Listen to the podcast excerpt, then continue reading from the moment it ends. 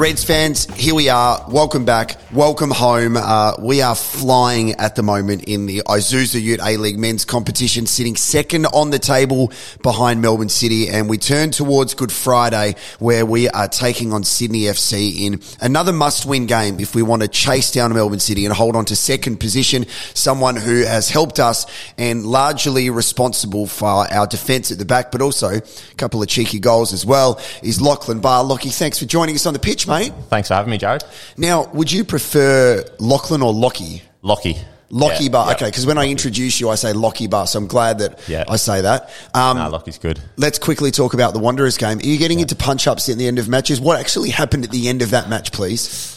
At the end, or the or the Marcelo incident? Yes, like th- there there was so much going on in the match. I still can't work out how Ben Halloran scores two goals. We can get to that a little bit later on. But there's a bit of physicality where um, you end up getting in a headlock basically after Nesta um, is involved in an incident. So for the people who didn't see it, take us to CommBank Stadium. Talk us through what happened. No, um, I think it was probably late in the game, probably the 90th minute, and um, Nesta had a good opportunity to go forward, and um, I think it was Nieuwenhof. He pulled Nesta back. It was a professional foul, and So a um, professional foul is they're going the player's going to concede a yellow card Yep. because it's better to concede it than let Nesta go and score a goal, right? yeah, the team yeah, thing to do. exactly. So we had a good chance to go down the other end and potentially score a goal, and Nieuwenhof pulled him back, which is you know that happens in the game, and um, Nesta reacted to that foul probably in a way that he shouldn't have. He was pushed Nieuwenhof twice. Um, and it sort of fizzled out from there. Everyone started walking away, and then the big centre back from Western Sydney, Marcelo, um, come out of nowhere and sort of strangled Nesta from behind. And from there, there was a bit of a reaction from all our team, myself included, and we just wanted to make a point that you know you can't do that, you know, in a football game. And I think everyone knows Nesta's age; he's only seventeen, and you know we do have a very young team. So I think it's our responsibility as the older boys to to look after these younger boys. And from from where I was standing, I just thought it wasn't acceptable, and just wanted to make a point that you know we are a team, and, and we're not going to tolerate that. We did make a point against uh, a team that last time they were here, it was a, another really fascinating match to watch. And we always have good physical encounters against Western Sydney. And um, I don't know if you'll agree with this, but I love a strong Western Sydney Wanderers because it means their fans are turning up to their games and it creates an atmosphere, which reminds me of 2015-16 where we had a packed southern part of Coopers Stadium. You have a look at the, the derby now when Sydney play Western Sydney. It's, it's really good. What's the feeling like now when you get to travel and play against the Wanderers at a really good stadium? Yeah, exactly. I think going into that game, you know, we knew that Western Sydney they bring out a you know a large amount of fans, and I think there was ten thousand there on Friday night, and it's a it's a very good place to go because you know you're sort of it's one of those games where you know your back's going to be up against the wall, so.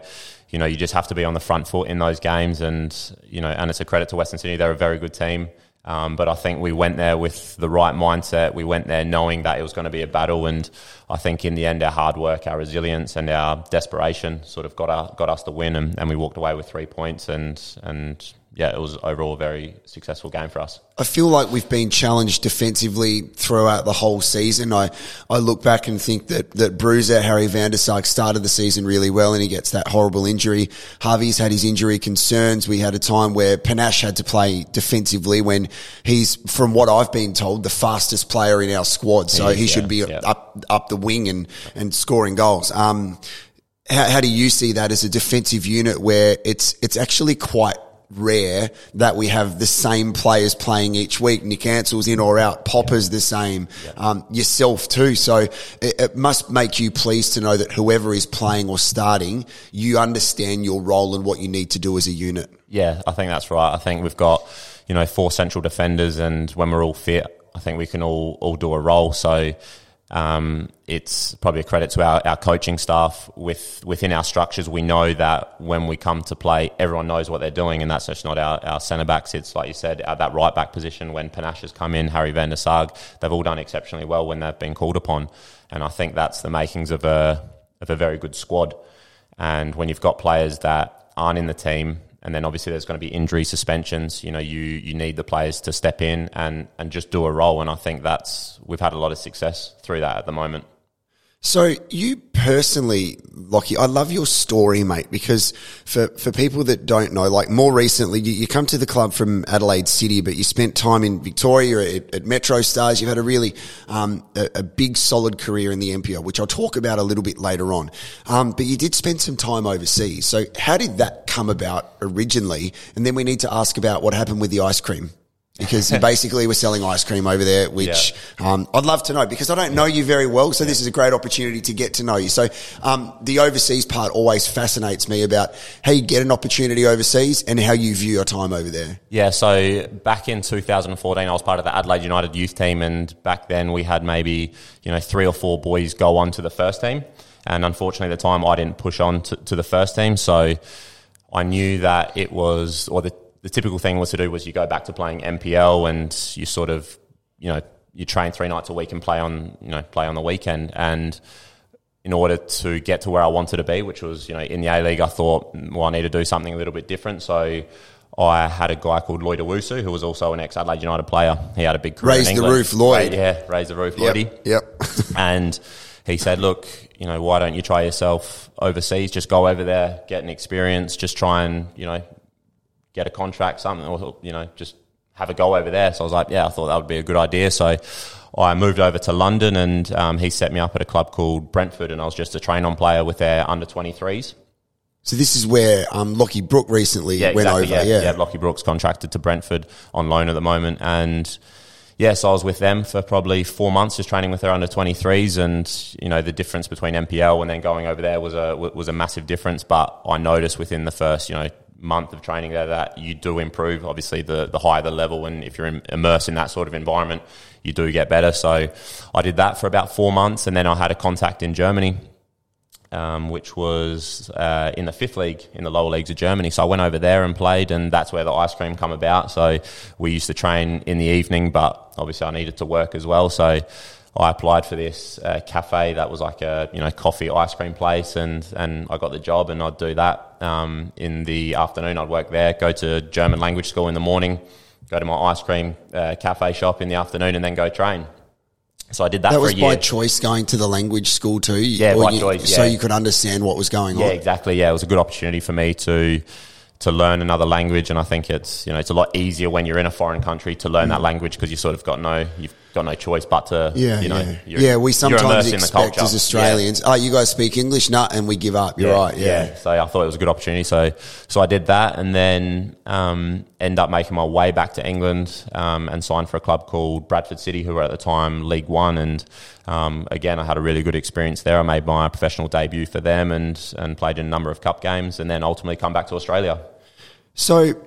Bradford City at that point, League One. I'm just trying to think. So is this is this third tier competition? Exactly, yeah, third tier. So you got the Premier League Championship and Bradford at the time were League One, which is the third tier. Yeah, right. Okay. And then I want to go back a little bit to you getting the opportunity to go to Brentford. Mm-hmm. So was that as simple as Lloyd making a phone call and saying, give this kid a chance? And then you have to find your way over there, fund it all yourself in comparison to Lockie Brook, who gets signed by them, they'll fly him over there. It's a completely different experience by the sounds of it. It was, yeah. Obviously, Lockie had some good pedigree behind him, whereas I was coming over there as sort of, you know, I didn't really have much of a CV. And, you know, Lloyd, he had another contact there, a guy called Kevin O'Connor, who was in charge of the under 23s at the time. And he just said, can Lockie come and come and train with you and just you know show him the ropes, let him train and, and let him develop and you know I owe, I owe Lloyd a lot for for what he did for me at the time and he he helped me a lot during that time. So then you get loaned out, just looking at, is it Harrogate Town you were loaned out to? Yep. So I was contracted at Brentford and then I wasn't getting much game time. So I got loaned to a club called Harrogate, who at the time were in the fifth tier of English football. So for the listeners listening now, this is this the same league as Wrexham are in? Yep. Yep. Right. Yep. So okay. now it's called, back then I think it was called the Conf- Conference Premier League. And now it is called the National Premier League, I think, yes. something like that. So yeah, the same um, the same tier as what Wrexham is at the moment. Wow. Okay. And then how do you find a place to stay? Um, like find your bearings and things like this? Because remember, from the outside, we see that Lockie Barr's going overseas. Everybody immediately thinks awesome Ferrari models, cash, cash, cash. but you are actually working in an ice cream shop eventually, um, learning German and then training. But you got to fund your way over there. there. There must have been some panic as well because you just want to play football. Yeah, hundred percent. Like it's not. It certainly wasn't easy. Um, it was very, you know, at times it was very challenging. But at the end of the day, I knew that if I wanted to, you know, become a professional footballer and make it to the top, then I would have to, you know, do it the hard way.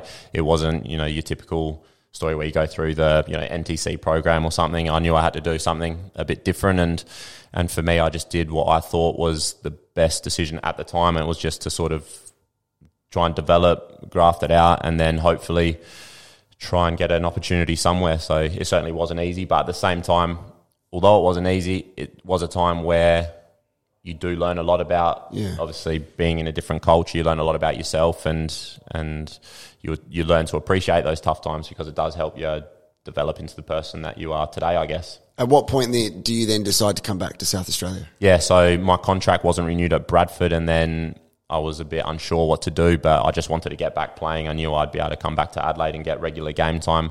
And at the time, you know, being away from family for three years, it was time to come home, and, and I signed for Metro Stars in the in the National Premier League. And you, have played for two big NPL sides with Metro Stars and, and Adelaide City, um, and you end up signing for Adelaide United in December. Mm-hmm. Um, the season starts in October, so this is a, an in-season signing. Are you, are you, able to share how that process happened? Yeah, so we at the time I was at Adelaide City, and our season got extended because of the FA Cup. Yep. We end up playing Melbourne Victory, I think, in November. Um, so we'd already won the grand final. We'd won the league for that year in, October. Um, for NPL, but we still had to train for an extra month or six weeks to be able to prepare for that Melbourne Victory game. So our season was extended, and we played against Melbourne Victory, and then basically after that game, I just went on to my off season, was on holiday in Streaky Bay, and then I got a phone call from at the time Vito um, Basali, the yeah. old old director of football at Adelaide United, and he said we've got an injury at Adelaide United. It was Nick Ansell, he'd, he'd torn, torn his Achilles, so they asked if I could come in, and I said, "Yep, no problem." Um, you know, it was an opportunity, so I drove back from Streaky Bay, and then I think within three days I was at um, Adelaide United and signed uh, injury replacement contract for Nick Ansell. I think it was for the remainder of the that season. It's pretty amazing that that sport you need to have a little bit of luck, but also everything is an opportunity. And you've gone from um, the only one out of four players from the youth team that wasn't given a contract as a professional to then being taken away from Adelaide City and all the stuff that that happens in between. Um, and now you're you're one of the first picked for Adelaide United. Do you feel like you belong now, or do you still sometimes have moments where you look back and you're like, oh, far out, I've just got to keep on proving myself? Because you've been through a fair bit. yeah, I mean, I'm still still learning to, you know, the A League's a very good level and every game presents itself with another challenge. And, um, you know, although I feel more comfortable in the league now, I'm still looking to improve, keep getting better. Um, so, yeah, it is a it is a very good standard uh, of league, and you know it's um, yeah one with every game. I think I'm getting better at. I like what you said at the start. Your aspirations was to play in the A League, and you've had overseas experience now, so you seem quite settled to be where you are. And um, sometimes people are so driven with the the ability to to chase an overseas dream. You seem pretty content in doing the best with the situation you have now. Would that be accurate to say? Yeah, it is for me because I'm you know I'm a South Australian from Whyalla, but you know Adelaide is my home as well, and I'm very comfortable in Adelaide. All my friends and family are here, so to be given the opportunity to play for my home state club in Adelaide United is is something that I'm very proud and, and honoured to do every day one of my favourite events of the year is the Football South Australia celebration of football. I look around and I think um, we we live in a city which is run by AFL, but to see the strength of local football here, it makes me really proud. And you've represented um, a couple of the biggest teams in the NPL that have had some brilliant players. Both teams have had amazing representatives from Adelaide United too. How much do you love local football? Um, and not just from a football point of view, but to see the connection it has with the community, its sponsors, families, and everything it can do for the state. Yeah, I'm a big fan of local football. I love watching the NPL. I love all football in South Australia. Going back to you know my time in in the Whyalla Whyalla Soccer League, any we all play a part in in every part of the football South Australia, whether it's you know country soccer, NPL, in the A League. It's great to see that it's all slowly coming together, and you know I think there's bigger and better things to come from from Football South Australia in terms of the the relationships to, between Adelaide United, Football South Australia, and the country region. So I think we're on the right. Uh, we're heading in the right direction, and, and I'm looking forward to seeing how it transpires over the next few years. On the day of recording, it is Thursday, the 6th of April, and it was only a few hours ago we announced as a club that Carl Veit's extended his contract, which I'm really excited about. Um, you talk about that South Australian connection. He seems to have a really good connection with you as players. Um, we've seen the viral social media clips of him swearing his head off all the time, but what can you tell the listeners about Carl Veit and why he's so important to the playing group? I think Carl's very good at getting the best out of of every player.